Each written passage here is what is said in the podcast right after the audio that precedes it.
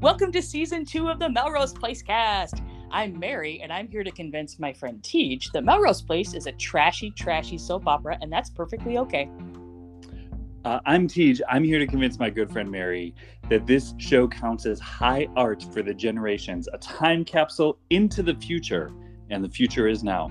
The future is indeed now. And you know what's great is this is not a recap podcast because we're too busy having all these intellectual debates.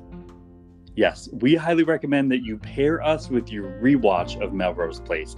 It will um, enhance the artistic integrity of the show. Mm, I guess that's one way to put it. You know, I can't believe we've made it to season two already. How far along are we in the grand scheme of things? Uh, we're about uh, 11%. That seems lower than I would like. Well, there's the seven seasons, plus the reboot season. Oh, God. Uh, this season had the lowest number of episodes. I guess that's forward to. And we only had five special episodes in season one. So season two is going to get longer. Oh, boy. Buckle up.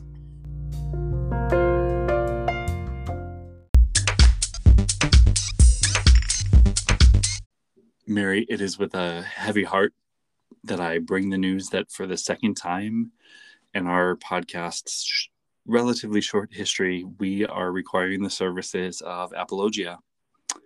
If you remember, those were that was the crisis communications firm that helped us with the super gonorrhea fallout. Oh, how could I forget? Yeah. Uh, we need to apologize to our listeners for the episode they're about to hear. Um, as you know, this is season two, episode five. Uh, we do have two special guests with us, and the audio quality is not quite what you have come to expect from us. Oh, no. In fact, it sounds like uh, Mary, I, and our two guests are in a large, tinny room where no soundproofing effort was made. that that is indeed what happened, and somehow it's my fault. I accept full responsibility, even though it's Mary's coming. Uh, but just know this is a little different than normal. We apologize in advance. I mean, I don't know if I apologize that much, but I Jesus, like you need to talk to Apologia.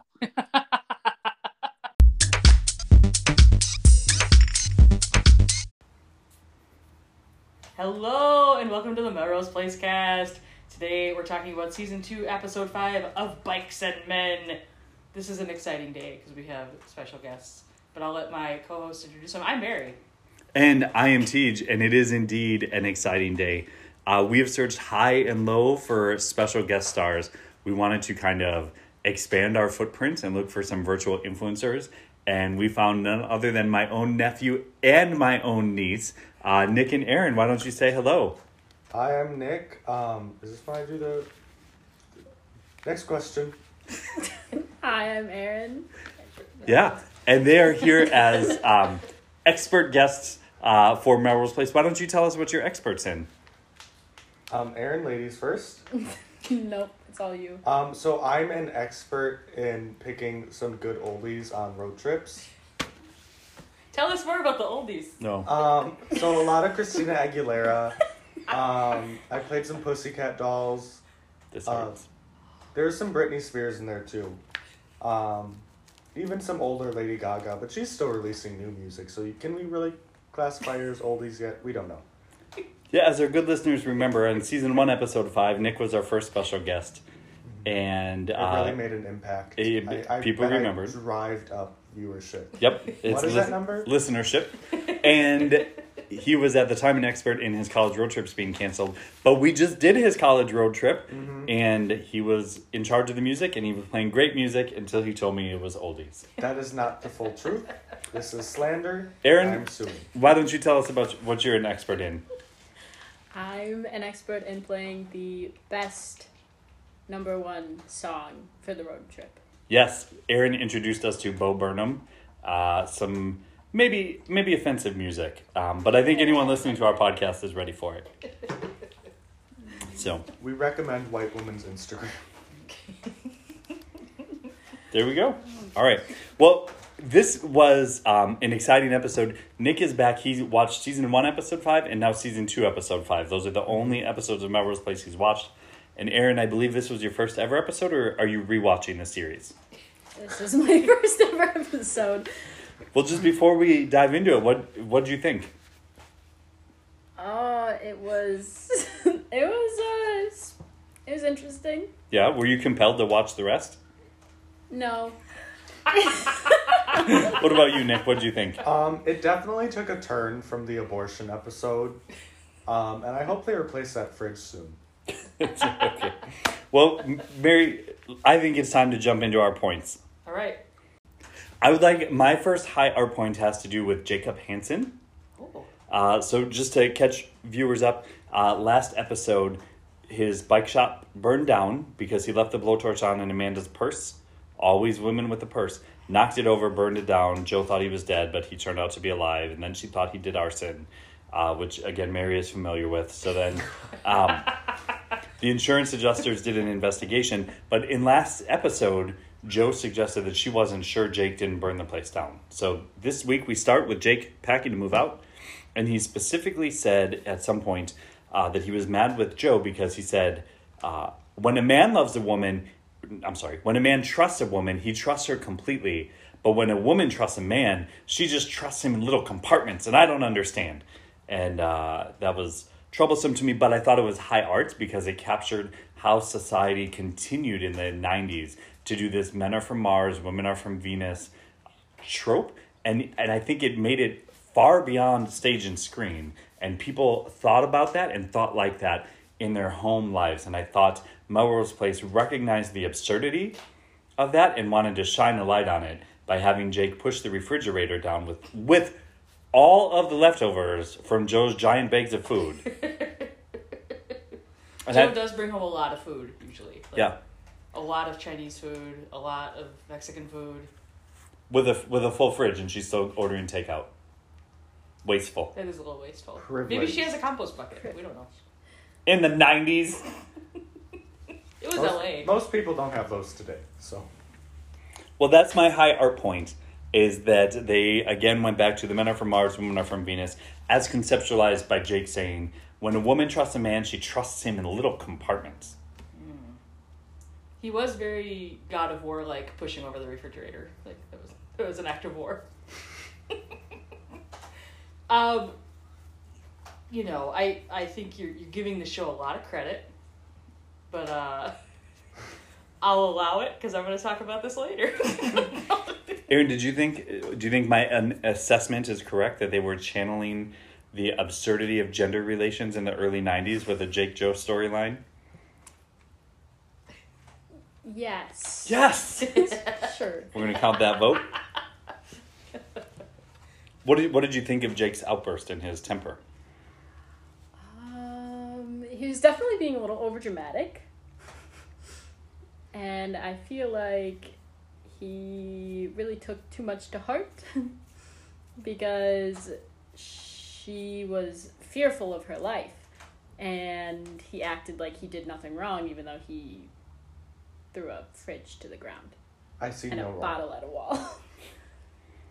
but He was rea- he was accused of arson. Mary, you're familiar with this. Is that a normal reaction for I want to again clarify I have never committed or been accused of arson.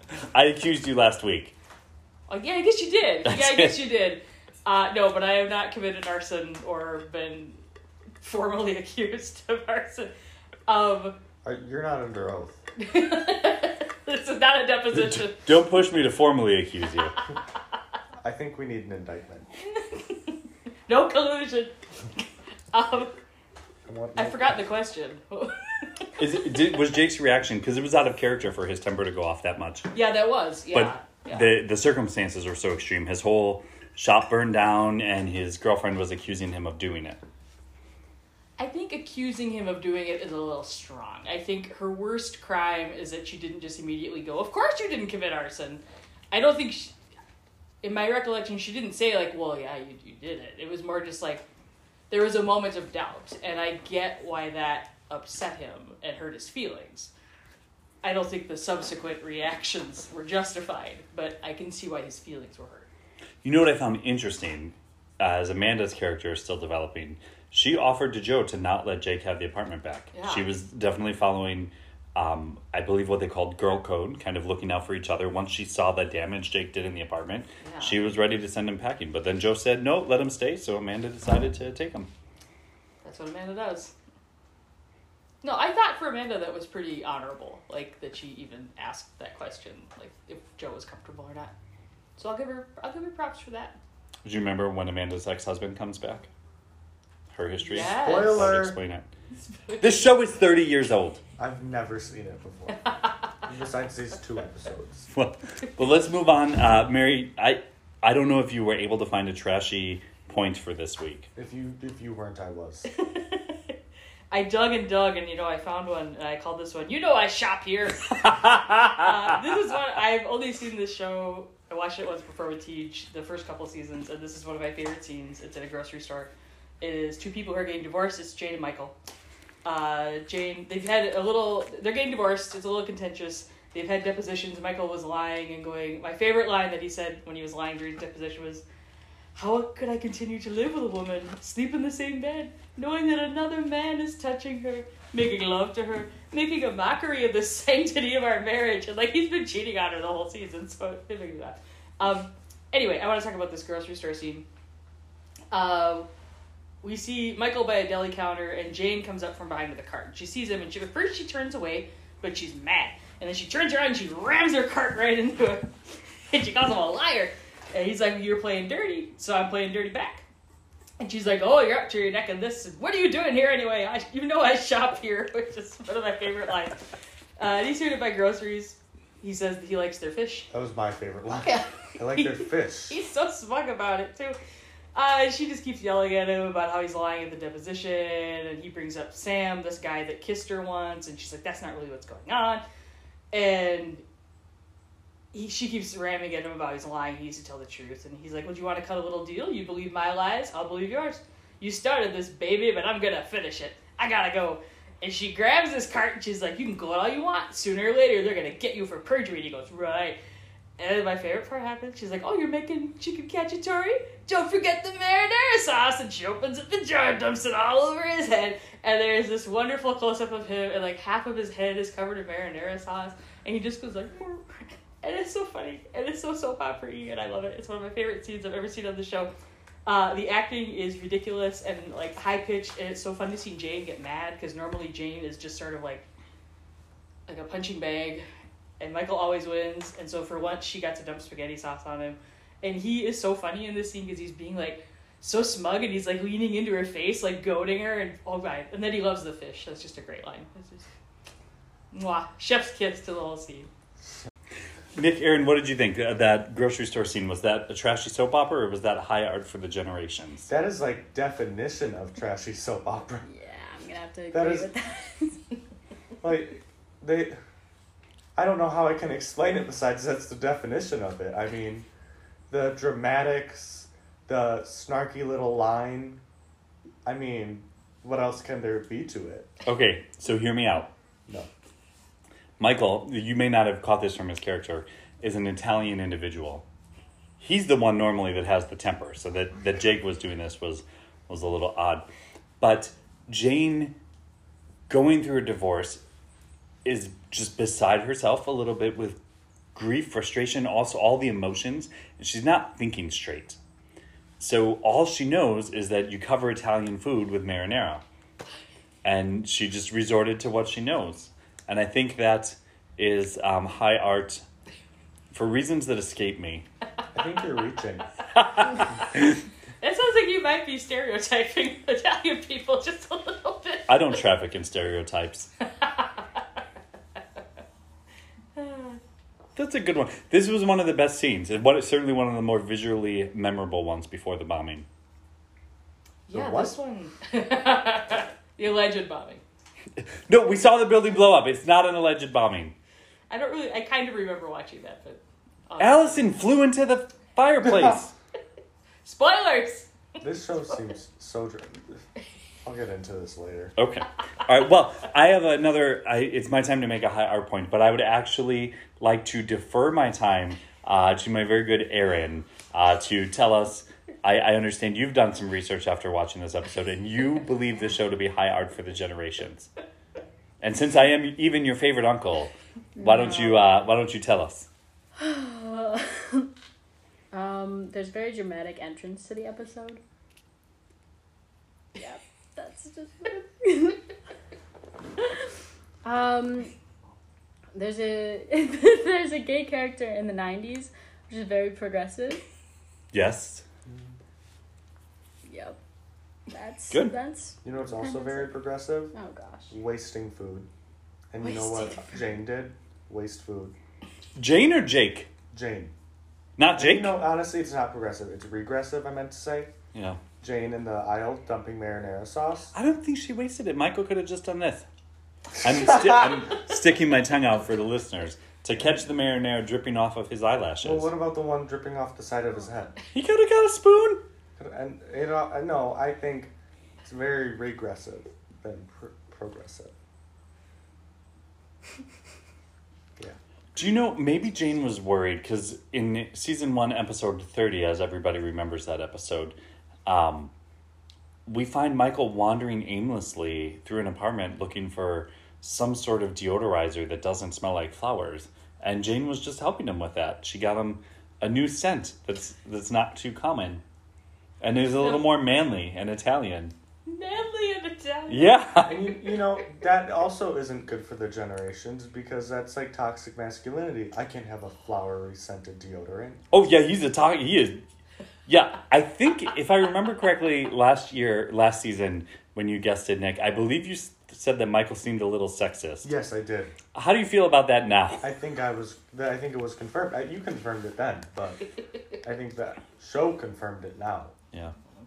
He's pretty bad. But how how would you say that that's high art for the generations of, um, this will be good for generations to come of toxic masculinity isn't as well like perceived as, today as it was then, Mm-hmm. and it wouldn't carry over as well. So it's not high art for generations. Oh, oh no, no, no. no, no, no, No, ma'am. no, no, Listen, no, no, ma'am. It No. is. It is high art for the generations because it's capturing what things were like. It's not saying this is how things should be, but there were people like Michael wandering around the streets, waiting for marinara. I'm still. I'm still trying to pull marinara in, but with that kind of sexist, diminutive attitude towards women, that they were um, there for the pleasure of men, that they were toys, that they were beneath him. Even uh, he is currently dating a doctor, Dr. Kimberly Shaw, and is mad that she won't do his laundry for him, even though they have the same crazy. He's complaining he doesn't have time because he's a doctor. So is she at the same hospital with just as much of a schedule, and she won't do his laundry for him, and he's mad, and then he makes his uh, Jane's little sister do his laundry for him. So. But like I feel like high art for the generation should be something that ages well, and toxic masculinity is not aging well. No, toxic masculinity is not, but this portrayal as an accurate portrayal of what it was like in the 90s, I think does hold up. Mm, Does it though?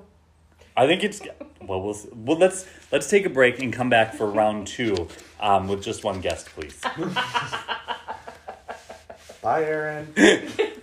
right.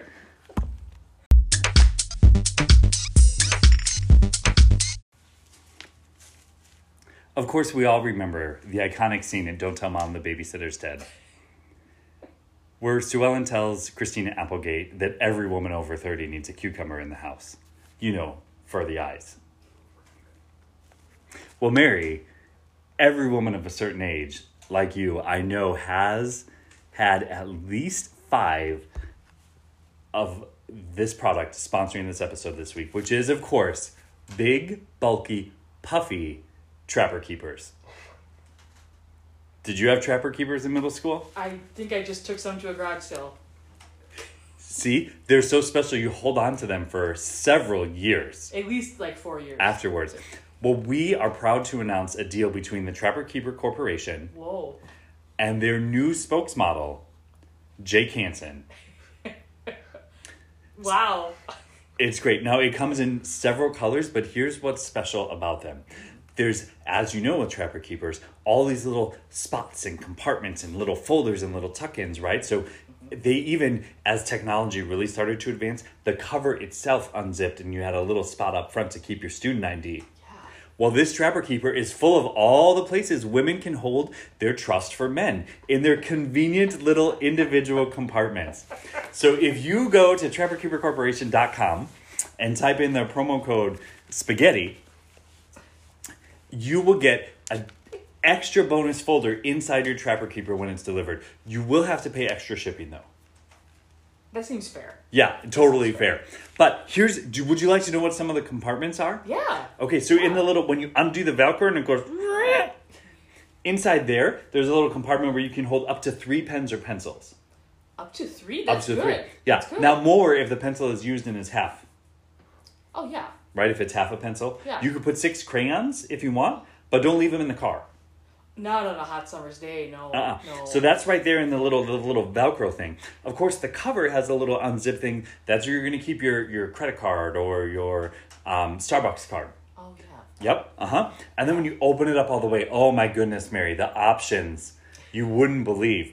On the left, there's uh, on the on the far left when it opens, so the inside of the cover, there's a spot for wallet-sized photos from all of your friends' senior high school pictures. Oh, I want to remember them. Yeah, and you got to keep them in your Trapper Keeper. Well, yeah. Yeah. Yeah. Uh, did you take those photos out before you took your Trapper Keepers to the garage sale? Yeah, I treasured all those photos. Good, good. So also now the folders though that are in there, there's there's four of them. Okay, Okay. red, yellow, green, and purple. Okay. Red, yellow, green, and purple. So do you want to know what you can keep in them? Yeah.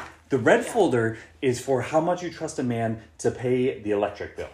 so if you're living together and you need to trust him to pay the electric bill without a reminder, that's what you keep in there. Okay. That Okay. one's gonna be empty. That's okay. So you okay? Got it. Got it. Now the yellow folder is do you, this is the next compartment of trust for a man. Do you trust your gentleman caller not to go see Sydney for any reason at all? not for a chili dog, not for a fluff and fold, not for a prostitute. What about a nothing. donut hole? No. no donut holes. Oh, God.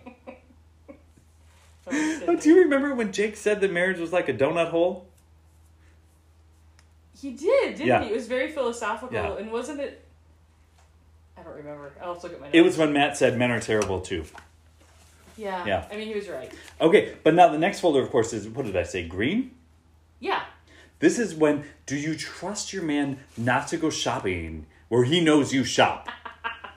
you know I shop here, so don't come. If you trust your man not to do that, you're going to keep that here in this green one. It's just a little printout card that you you kind of fold it once and it slides right in. Yeah. And then of course there's the the purple one. That's if you trust your man uh, to only put lily pads in your pool when invited.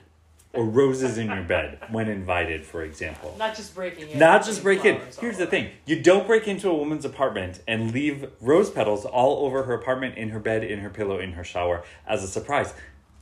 They don't like it, Especially if they didn't invite you in. especially if they told you don't ever come talk to me again. And like you broke through a broken window and like came in. Yeah, yeah. So get yourself over to trapperkeepercorporation.com, promo code spaghetti, and uh, you will Why get not? that purple folder free, but you do have to pay $9 extra in shipping.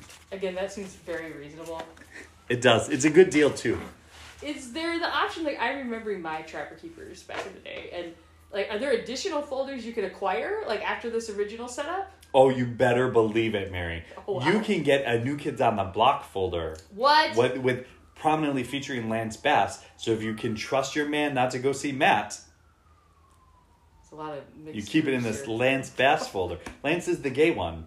Not a New Kids on the Block. Shit you're, wait. You're right. You're just so young and hip that you didn't know which one he was in. It's you. Bar- you you weren't even around when those were around. I'm so sorry. Um, it's an NSYNC folder. there I'm, was a gay brother. in New- One of them came out later. Was it? John- I think it was Jonathan. So you were on the right path. You just you got. You're so young that you. Mary, I don't think remember. Trapper Keeper is going to sponsor us again. We screwed up. It's over. What's our promo code again? Spaghetti.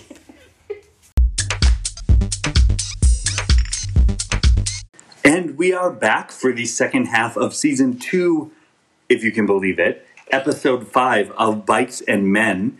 I'm Tej, I'm still married. and we are here with two special guests, my own niece and my own nephew, Aaron and Nick. Welcome back. Uh-huh. I don't know why I said uh-huh. Did you enjoy the break?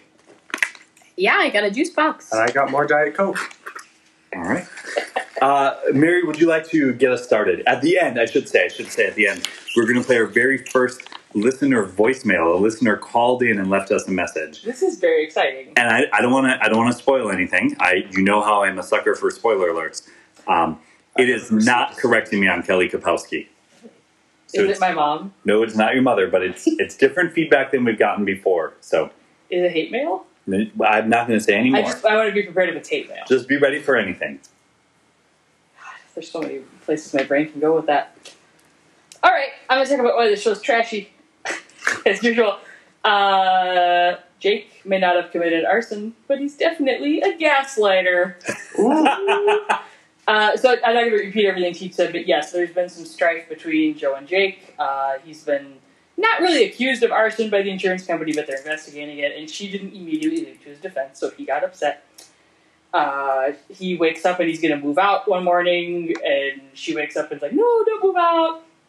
And they sort of make up, and then later she's in her dark room, and he gets home, and he's been questioned by the in- insurance investigator. I think that was the insurance guy, and he begrudgingly admits, like, you know what, I think I didn't turn off the torch all the way before I left. And he's upset with himself. He's like, I can't believe it. I caused the fire. And he starts punching the door like a big animal. And she tries to talk him down. And he's like, I'm upset because it was my shop. And she says, Well, look at me. I'm not upset. And like, my money helped pay for the shop. And that was the wrong thing to say because he's real sensitive about the money. And he gets all mad. He's like, It's not my shop. It's about your money. And he goes to her fridge and he beats the crap out of it. And he's just banging the door over and over to the point where the fridge is breaking. There's food flying. The fridge literally tips over and falls on the floor. He grabs a bottle of wine and throws it at the wall. There's wine everywhere and broken glass. And she tells him to get out, and he does. And he should leave. And we see the next at Shooters where he tries to make up to her, but he does a really half-assed job. He doesn't really sound super sincere or like he's really accepting responsibility for his behavior. And she just goes, apology accepted. And he goes, well, are you just the queen of the two-word sentences? And she goes, what do you want to hear? A mouthful? And she shoots off. And she's like, you scared the hell out of me. I can't just forget what happened in the apartment. And he's just like, well, I wish I could take it back, but I can't, which is not a good answer. And she's not having it. And she's like, I already lived with one violent man. I told myself never again. And that really sets him off. He's like, well, you thought I would hit you. And they start doing this thing. I don't know if anyone else noticed it. There's these extreme close-ups of Jake in this episode that are like, on like sometimes his mouth is cut out of the frame. It's really weird. I don't understand what they're about. And so there's a couple of those. He's outraged. He's like, "You just don't love me at all." And she goes, "Well, no, I'm afraid I really do." And she just leaves. And there's another extreme close-up. It's very weird. Uh, toward the end of the episode, we see Jo is at work at the photography studio, and he comes there. She's like, "I'm glad to see you, but I got to set up some stuff." And he's impatient and rude. He's like, "No, I want to talk now." So he gives her a check that he got from the insurance company, and he'll get the rest of the money to her. And she says, "No, like keep it. It's for your new shop." And he goes, "Nope, there's not going to be another shop." She deflects, and she's like, "Well, okay then. It's like for us, we'll decide what we want to do with it." And he goes, "When a man trusts a woman, he either totally trusts her, or he doesn't. Women trust men in categories, and I don't think there's a single category you trusted me in." And she starts apologizing. She's like, "I'm sorry for what I said." And the heat of the moment, he brushes her off. The damage is done, and he's never told anyone he loved them before. And when he told her that, he meant it from his soul. He's never going to go out on a limb again. He doesn't want her money, he wants her heart. But I think by the time I came around, it was so beaten and broken that I didn't have anything to do with any of this, and it was never really yours to give me. And he gives her the money and he leaves. And Jo looks heartbroken. This is not cool. Later, we hear Jo telling Alison that, like, it's all her fault. I broke us up single handedly. It was all my fault. We cut to Jake drinking beer by the pool with Billy, and he's blaming it all on Jo. And he says, Women only want you if you have money. Uh, and she didn't trust him enough to know that he wouldn't harm a hair on her head. And I have so many issues with all of this. This is very not okay. Uh, it's a trashy soap opera plot, first and foremost. I will grant Jake that he had hurt feelings that she didn't immediately say she did, would even consider the arson thing. I get that. But that does not justify his physical breakdown and breaking things. He breaks the crap out of her refrigerator. He throws wine. He takes no ownership of that. He doesn't show up to help clean it up. He, of course, if I, anyone in that situation, if they were Jo, would have been scared and felt unsafe and threatened. She has every right to be like, "Oh my God, I thought you were going to hit me because you were out of control." And his apology at Shooters was bullshit because he wasn't being sincere. He wasn't taking ownership. And then finally, he does the whole gaslighting thing where he's like, "Well, it's all your fault because you don't love me and you don't trust me, that's why we're breaking up." I'm like, this is, you guys probably should break up because this is not a good situation that you're in. But it was trashy. I thought it was high art. Like, listen, I, uh, Mary and I have been friends for years now, going on eight, and I am familiar with how people react to arson now. And I think being accused by your girlfriend of arson, of burning your shop down, I understand his reaction, and I think what they were trying to capture is that this is it, right? So the literary genius of Melrose, the Melrose Place writers' room, they were thinking, um, they were thinking a lot about male fragility. and, the, Really? and the male ego, and how to really portray that to middle America outside of Los Angeles or New York. So they channeled Jakelis into this angry, ragey, Italian ish, although I don't traffic in stereotypes, guy to show that every every American male, unless we fix something, is just this close to breaking the door off your refrigerator and ruining all of your leftover takeout. So we better, as a society, make some moves, expand our definition of masculinity and gender and what's acceptable. And it should be okay for guys to show emotions that aren't anger. And I really think all of the progress we've made in that in those areas, which we still have a long way to go. Don't look at me like that, kids. We still have a long way to go, but all the progress we've made, I think, comes back to this moment, this episode, this scene when the refrigerator tumbles, and it, it is supposed to symbolize the falling of American culture. Does it hurt to reach that much? No, I'm quite good at it. I feel like this far into the show, I feel like you'd have to get good to find out that this show isn't trashy. A lot of stretching beforehand. Yeah. Uh, I, I would That's why I went on a walk before this. get a little e- energy moving. Uh, the problem with that argument is that the show doesn't do any of those things. It just shows him punching and breaking things and then blaming the woman who takes the blame and goes, It's my fault. I screwed it all up. Isn't that how American culture was working? But like again, this it, for it to be high art, isn't it supposed to age well, along with represent what it was like at the time? I mean, you can do both, but No, it's supposed to age what like accurately that- represent. We're not supposed to look back at it. We're not supposed to watch Gone with the Wind and be like, "I wish we could go back to that." But if it's a good representation of what life was like then, it's a time capsule to to the future. jokes on you. I've never seen Gone with the Wind. Then the joke's on you because neither have I. that movie could take place in the future for all we know.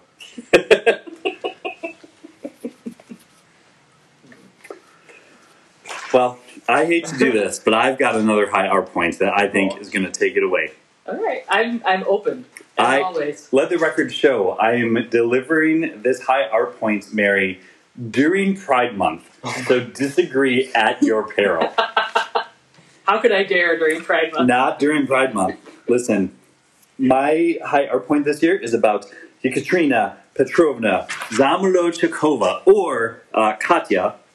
And uh, here's what had happened. Matt went on his romantic date with Katya under the pretenses that it was a romantic date. He thought she perceived it to be a romantic date. He was correct. Um, so, you know, for advice on ladies, who do you go to? Dr. Michael Mancini. That's what that's what Matt did.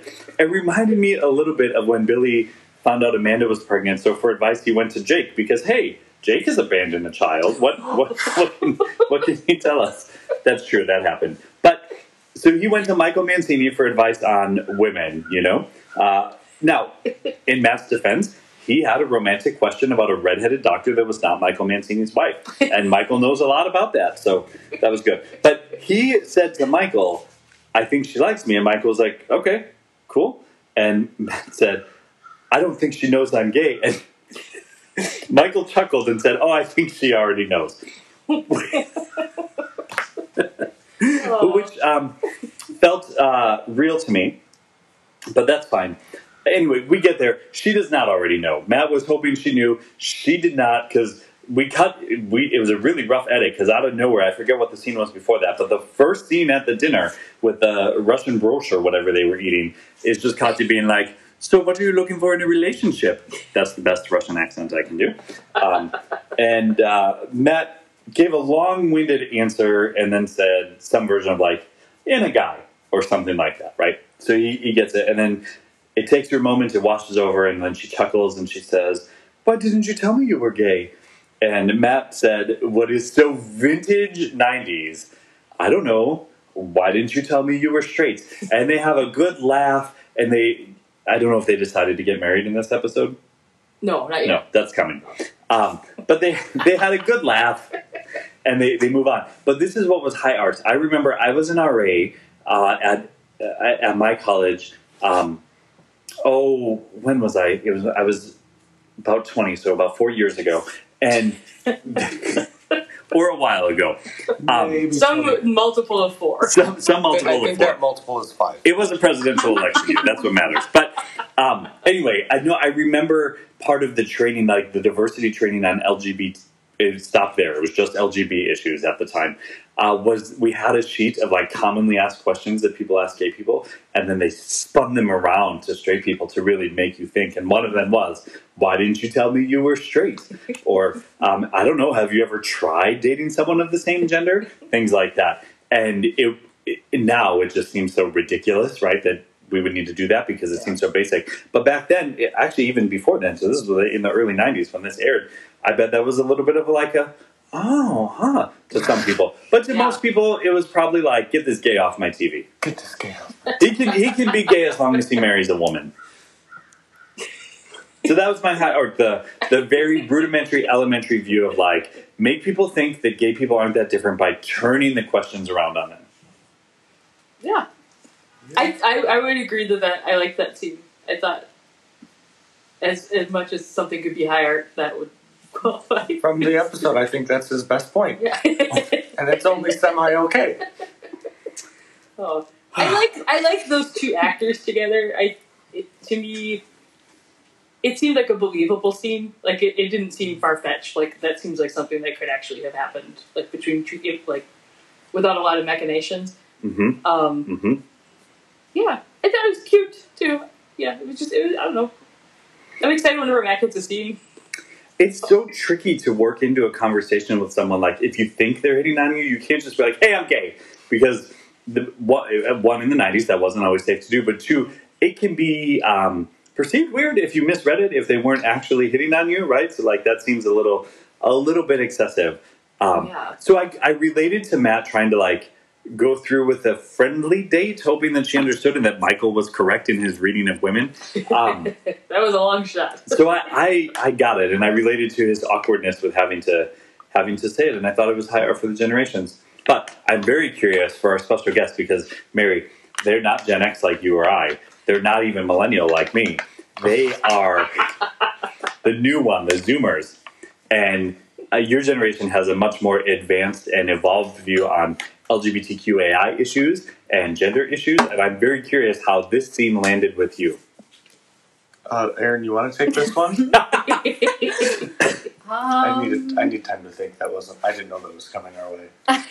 I really kind of forgot that's gonna happen.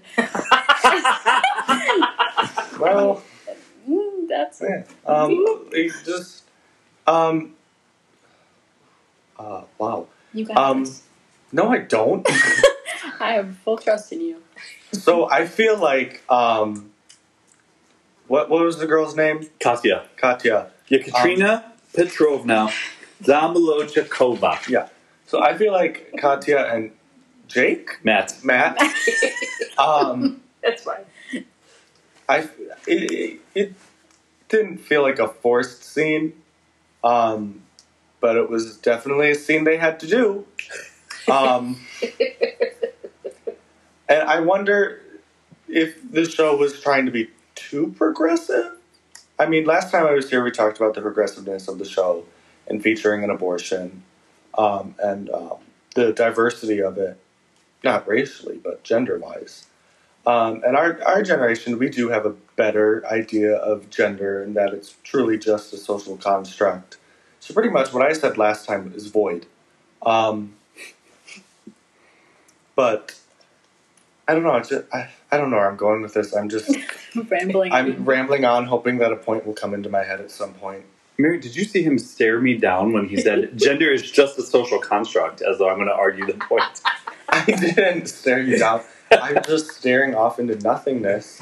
Trying to think of a Do you point. think, Yeah. like, if this happened now, like, if someone asked someone who's gay on a date and they were straight, do you think it would even get so far that the gay person would go go on the date, or do you think it would just they'd say, "Oh," or they?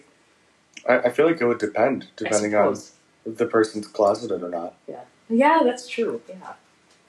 I think I think in this exact situation right now, Matt would have found a way to make sure uh, Ekaterina Petrovna Zamolodchikova uh, saw his Instagram first. I can't imagine why they're confused about the character names. By the way, Like, No, I think he would have made sure Katya saw his Instagram or some version of would have know, tagged him in, you- tagged her in something. You, but you want to hear something? Um, what you said, something very similar happened at my school. Hmm. Of this um, person who was closeted went to prom with a girl as a date, Oh. and I saw that and I was like, "No, what is this?" Um, did, did you help her understand what was happening to her? no, I just went to the guy that he was talking to, and I was like, "No, what is this?" Do you know what's interesting? It, it was very risky for them to have an out gay character on the main cast, Mhm. and uh, one of the the things the the producers have said in interviews after the show is that they wanted to have an on screen kiss for him, but they could not do it. So it was it was that was not allowed on network television in 1993, four, five, six. So there's that. But the other thing I noticed, and I made this point a lot with Mary, is Matt's character relative to everybody else has to be very pure and clean. He can't be um, out sleeping around like Michael is. He can't be underhanded and um, sneaky like some of the other, like Sydney is. He can't be manipulative and power hungry like Amanda is. Uh, he he can't even be um, a romantic, wide eyed like Alison is. He has to just be a saint. uh, he has to be saintly. Now, how they put him in jail for murder is a whole other situation. Wait a minute. but they still You keep him skip saintly like and pure. Yeah, spoiler alert. we'll, we'll come to that. Um, He can be involved with shady characters, but for them to have had an openly gay character, I think he had to be uh, uh, as pure as the freshly driven snow. Squeaky clean. Mm-hmm. Except for sometimes his hair gets kind of long and greasy later on, from what I remember. but that's just a styling they issue. only call him in every month or so for some filming, so We don't have time to trim it. We gotta you get I bet set. sometimes just a random person would come in and they'd be like, "You." well, that was my high R point. I think I won. Um, I don't think. Yeah, I don't think either of us can really. we have space for one more trashy Oh. point. Yes. Do you, do you have anything you'd like to share? I do. How? Um, I put. I miss Rhonda. That's not my trashy point, but I did put that. Me too. Um, wow, I put a lot of stuff. Um, I put. What is this going for? I mean, from see from the last episode that I watched, it was giving me very much like Friends vibes, like group of friends living their life in L.A. Obviously, Friends is New York, but not the point. Um, and just like going on with their lives. And then this season comes around, and it's like an entirely different show with the same. It was like an American Horror Story different season, different show, same cast. So I was just watching that. I was like, how is this carrying over well? Now, last season, it was a reach more for me to be like, this is a trashy soap opera because it didn't remind me of a soap opera. Mm. This season is a trashy soap opera. I, and it, that switch from Friends to whatever it was then was like full speed into trashy soap opera. And I, I just wanted to point that out. Also, the, we need to talk about the cliche lines from that this episode. The, what? I'm moving out. I, I can't stand you anymore. I don't trust you. Like, it, it just, it was so cliche, dramatic. I, it was painful to watch. And it was, I was watching it with Uncle Tej, and he was smiling like, that's a good line. I think he harnessed a lot of life material from this show. More than he'll ever admit. I also put in all caps. He's randomly writing notes like, yes, this is.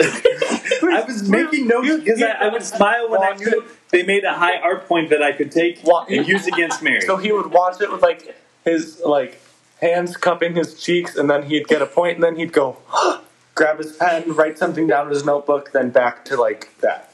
Um, really and in all caps, in all caps, I wrote Amanda getting in everyone's business, and you know I saw her and I was like, "Yep, I that's her type." Walker. Jake, what's going on with you and Jo? Oh no, you want your old apartment back? Let me go talk to Jo now. oh no, is he aggressive? I won't give him his apartment back unless you want me to. I, that, that, that is like, it was just very much trying too hard. Those are all my points. and in summary, you think together they equal high art? Um, no, I think I said full speed into trashy soap opera. I don't know how that equals high art. I'm sorry, you're breaking up on me. I can't. I, we're in the same room.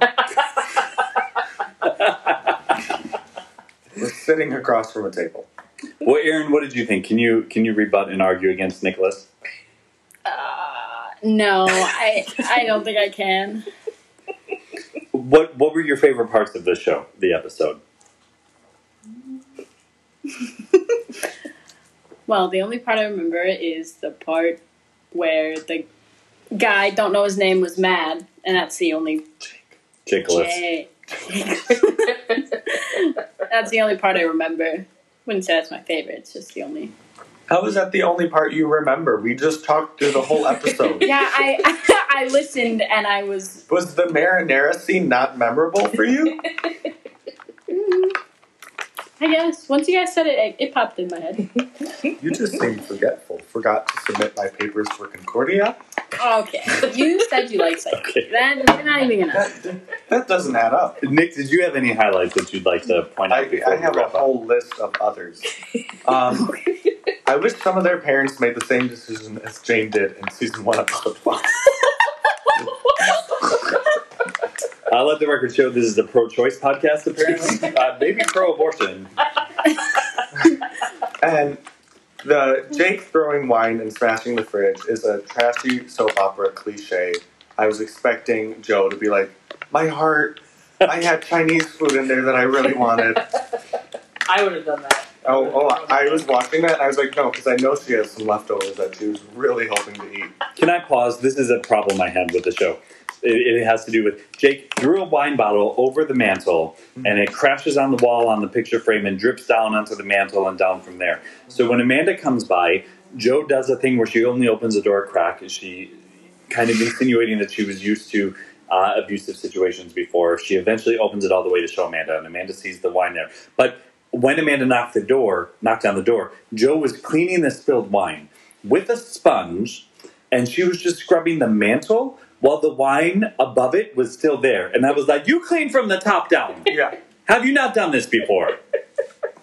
I don't recall Jo much from the one episode I watched before this, but from this I was like, "Oh, oh, she failed school." Was she there yet last time? No, she wasn't. She was still That's in New York. right. Oh my god, this is your first introduction. Yeah, I, I so many of these. I mean, here's the thing: I forgot who Michael was, so I was like, "Who's this doctor? Who are these two doctors?" It's been a while. Kimberly wasn't there. a while. When, when- Yeah. Who, who, does Billy still write for the newspaper? No. Billy, uh, Billy and Alison are now dating. They're together after Amanda tried to it. get with Billy. Yeah. Should have written it down. hmm But Billy this week tried to take Alison away for a, a weekend getaway uh, while he's doing an interview for the magazine. Oh, And God. the guy's daughter hits oh, on so he moved. He moved up from newspaper. He moved up from He newspaper. now he a gets fifty dollars a week. he, he's you know he's making bank, but not enough to afford the hotel. Oh, so no. he brings Alison along, and you know it's a little bit of a lover's quarrel because he has to still do his job, and she gets mad, and she took off of work. And the one thing I noticed, Alison said, "I can't just disappear. I've been working really hard to prove myself to Amanda." And I thought uh, the missing words in Alison's text was, "I can't just disappear for someone who's not Keith." Because she would she would have took off with Keith. Yeah, she- Who's Amanda? like I understand, like she's His face. she must be like the landlord or something. But Yes. like, When did she become a part of this friend group? She owns the building Okay. But only very recently. only very recently at the season finale. Yeah. And she was around for about the last half of the Yeah. first season. give around take. episode 20. Yeah. So, but she bought the building and, and moved in uh, to Rhonda's apartment. That's I know we, we keep talking about that, but It was Rhonda's apartment. the internet does seem to dispute some of the facts there. So. So she moved into Rhonda's apartment. But so that is why she would be involved. Jake had to go talk to her to get his apartment back. Mhm. And she didn't want to give it back to Jake and take it off the market if Jake was just going to end up back with Jo two days later. So that's why she went to talk with Jo. It made sense. That's true. Capitalism, yes. This podcast is for a very specific group of people. Our three listeners thank us. Mary, Is did that you, one did from you West Virginia still listen? I, I believe she does. Oh, that's nice. Mary, did you have any highlights you wanted to hit? I have a couple little ones we haven't touched. Uh, so you mentioned the scene where Matt goes to Michael for lady advice, and uh, he suggests that he bring a bottle of red wine and a bottle of white wine. That way you can't go wrong. And Matt's like, "No, no, I mean she likes me, and she wants to get to know me better." And Michael goes, "Oh, you mean biblically?" he laughed really hard. Uh, Is that an expression the kids still use?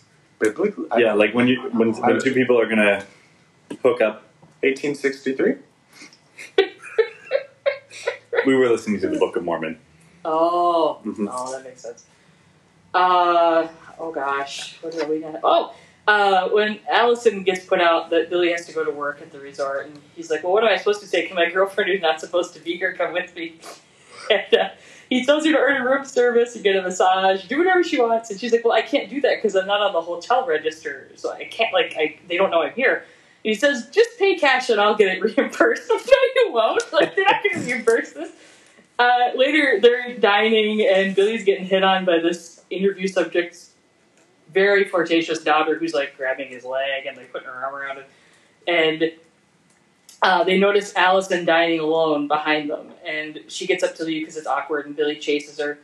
And they have this great little exchange where Billy says, "You're being ridiculous," like, and she's like, "Ridiculous is you getting groped at the table by Brian's vixen of the week." And he says, "That's his daughter." And she goes, that's even worse. this made me laugh. And my last favorite little moment is Jo and Jane riding bikes in the park. And I remember specifically, this is a tangent. The first time we saw this, I don't know, it, it set me off, but I was like, what the F is this?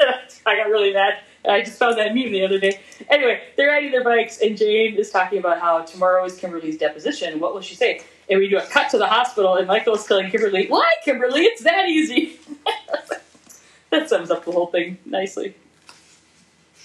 There- on that bike ride, there was a, a great moment where out of nowhere, James like, I've been thinking a lot about honesty lately.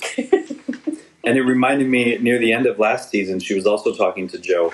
And out of nowhere, she's like, I've been thinking a lot about marriage lately. And listen, the writing's consistent for her, but I don't think that's something you would just jump out and say.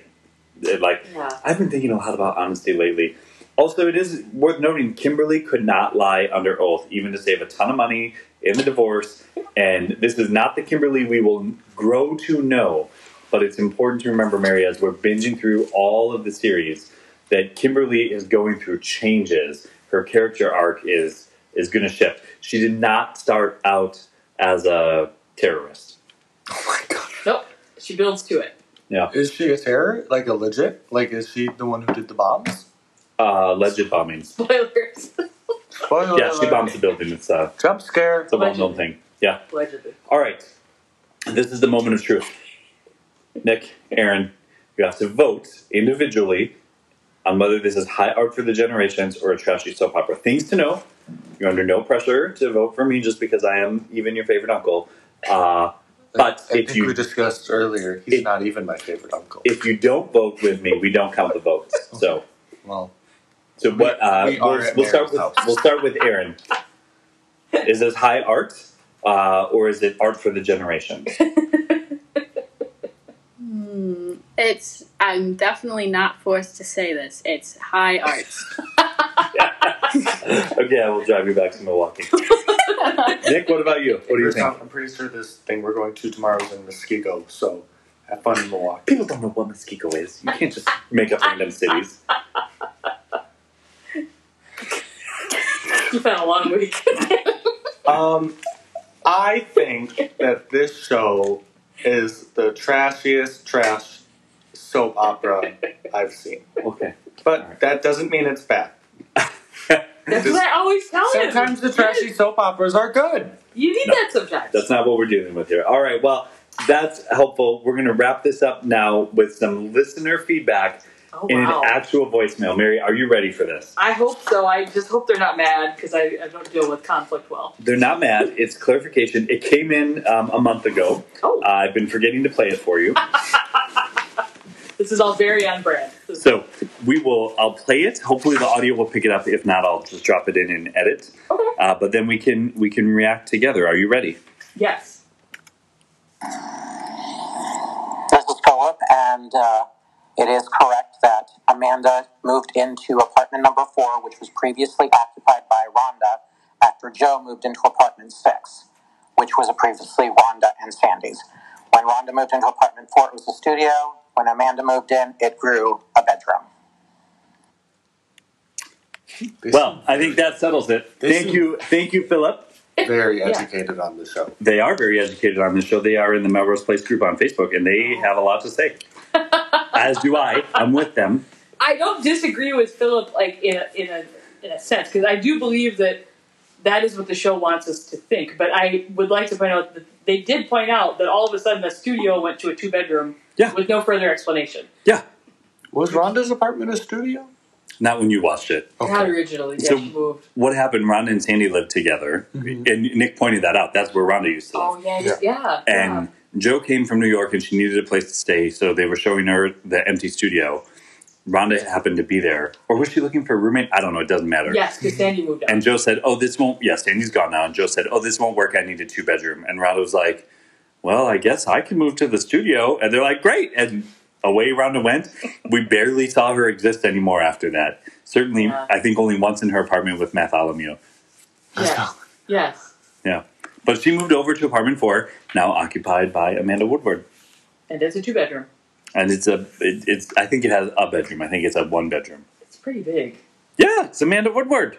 I'm not saying she shouldn't have a big apartment, but the magic of time and space has changed this without any construction from a studio to at least a one bedroom. There was a week break in between seasons, so they could have done all sorts of remodeling. Maybe she really motivated that contractor. Yeah. Get on it. You know she could have. If Well- anyone could. Well, Nick, Aaron, thank you so much for coming to be our special expert guest. yes, thank you. And uh, Mary, I, I do think we'll have to continue the debate just at least one more week. I'm so surprised that's the outcome. This week, the Melrose Place cast is proud to welcome another new sponsor. What are the chances? Uh, this week, we've been underwritten by Grocery Warehouse. Oh my God, you're gonna love Grocery Warehouse if you don't already shop there. They have the widest aisles. They have so many great sales. Their carts are so sturdy that you can just ram them into other people's carts without any dents or any problems at all. Uh, great sale this week on marinara sauce.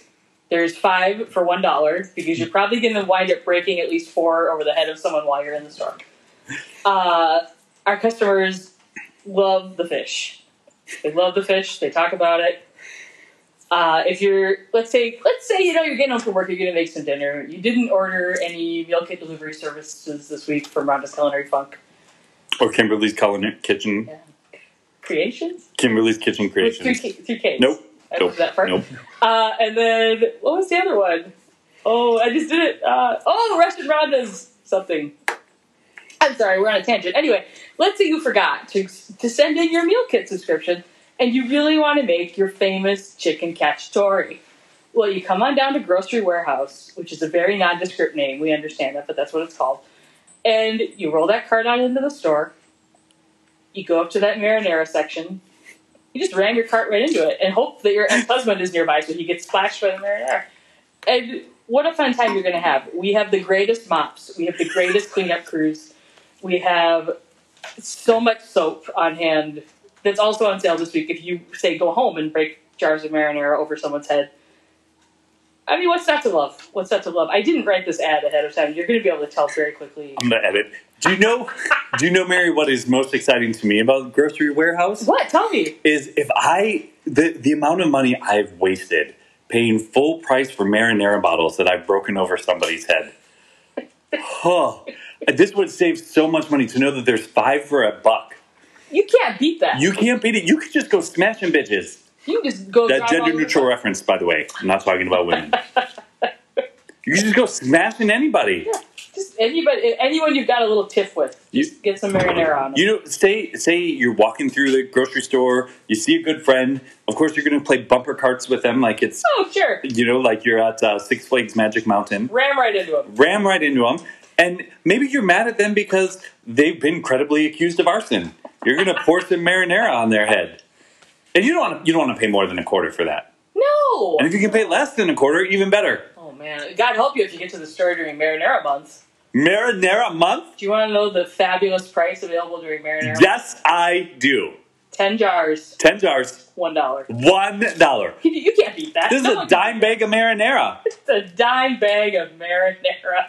Oh my goodness, this is the this is the best news. This is Grocery Warehouse. Grocery warehouse. Where is it relative to Dr. Shaw's marriage counseling? It is about t- only two blocks away. Two blocks away. Two blocks. Two blocks by foot or by car. So if I enter Grocery Warehouse happily married, get into a tip and start smashing marinara, and then I'm going to need some help getting out of that marriage. I can just we get you don't have to drive. You can just walk to Dr. Shaw. You can walk. You the marinara won't even dry off by the time you get there. It'll still be still be running down your face probably. Unless you have your tongue out Yeah. That, to lap up the marinara as it trips down off your eyelashes. who doesn't want to lap up a whole jar of marinara? Doesn't that just sound great? I hear your sarcasm, but I would do it. You know, you just as long as you're dipping some cheese in it, it's fine. Then it's healthy. That's in aisle three. So wait, seriously, how how long does this show go on? How many episodes are there? Man, I told you this, right? So there, it goes to season seven of the original run, but then there's the re- the reboot season. Uh, so there's how many reboot seasons Just the one so far. so far? But there's also, but then Mary, there's the the Amazon has the true story of Melrose Place movie that we should cover, Oh God, how long? Yeah. and and uh, Mel, uh, Models Inc. has to be covered too. Wait, what the hell is Models Inc. It, it's a two season spinoff Of what? What did they? of, of Melrose Place from the lady from Dynasty was on it, I think. Lady from Dynasty. My God, this was like a whole industry. And I do think 90210 to get to understand where this show came from is probably worth exploring. I, I don't know if I agree with that. And then when Alison left, she went to Ally McBeal. Does it have anything to do with the content of Melrose Place? I just feel like, how do you really want to be an expert in this or not? I mean, I think you know the answer to that. Okay, so we're in for all of it. oh God.